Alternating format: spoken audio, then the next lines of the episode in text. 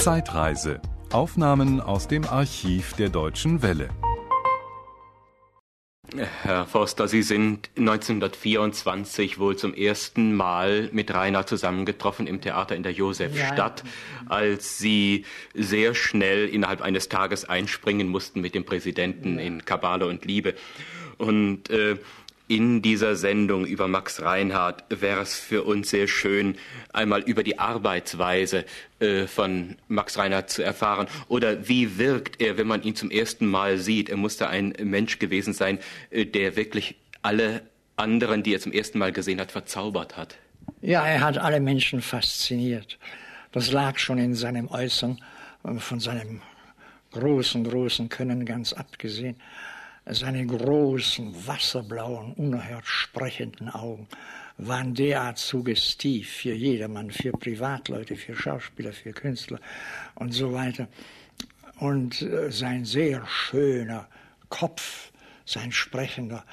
Und äh, das allein schon waren so suggestive Gaben, nicht wahr? Und so äußerliche Gaben, dass das allein die Menschen sehr fesseln konnte, abgesehen von seinem ganzen unerhört charmanten Wesen, außerordentlich charmant, und von seinem großen Können, das ja einzigartig war. Es ist ja wohl so, Sie beschreiben es, in äh, Ihrem Buch. Sie haben mit ihm gearbeitet in dem Kaufmann von Venedig und Sie hatten den Antonio gespielt, dass äh, Max Reinhardt die unerhörte Gabe und seltene Gabe habe, zuzuhören, in den Schauspieler hineinzuhorchen ja. und dann aus ihm heraus das zu entwickeln, ja. was der Schauspieler von sich aus bringt. Ja, das tat er, weiß Gott. Wenn er auf die Probe kam, wie ich es in meinem Buch beschrieben habe, schwieg er ja ungefähr eine ganze Stunde, hörte nur intensiv zu und nahm die Atmosphäre auf, um dann jedem einzelnen der Darsteller, die er ja eben auf Deutsch gesagt eben abgehört hatte, um denen beizustehen. Es wurde wiederholt, von vorne gemacht. Es wurde zweimal wiederholt, auch dreimal. Und da griff er ein und gestaltete, gestaltete äh, die Schauspieler eben nach seiner wundervollen Art. Ohne aber diktatorisch zu sein. Ohne diktatorisch zu sein.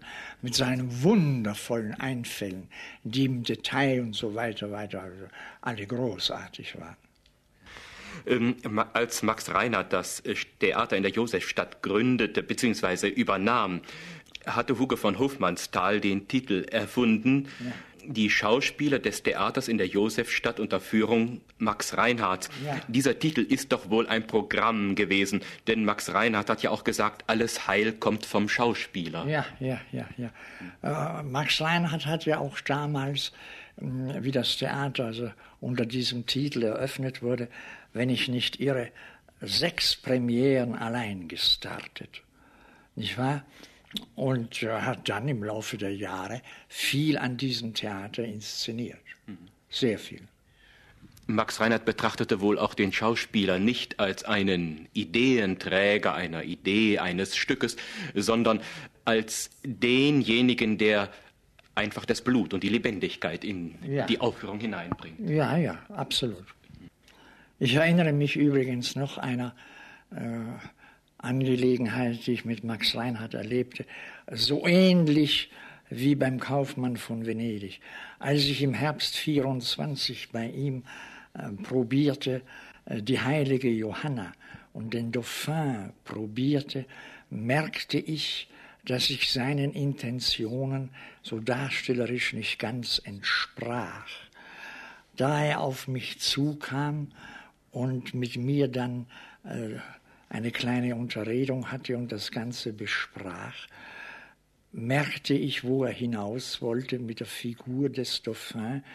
Nach der ursprünglichen Besetzung Max Palmberg, also zum ziemlich krassen Komiker, sagen wir. Und äh, das konnte ich ihm nicht bieten. Palmberg war damals nicht äh, zu haben. Er war in einem anderen Stück drin, in einer anderen äh, Vorstellung. Und so wurde ich für die Rolle engagiert. Und eben, wie gesagt, er wollte mir Pallenbergsche Lichter aufsetzen. Aber ich besprach mich mit ihm aus und wir redeten so eine halbe Stunde. Und genauso wie im äh, Kaufmann von Venedig sozusagen, gab er nach und ließ mir meine verhältnismäßig kindlich naive Art für den Dauphin und so spielte ich ihn. Dank Max Reinhardt. Das war ein Podcast aus dem Archiv der Deutschen Welle. Schön, dass Ihnen das Angebot gefallen hat. Empfehlen Sie uns doch bitte weiter. Deutsche Welle. Mehr unter dw.de.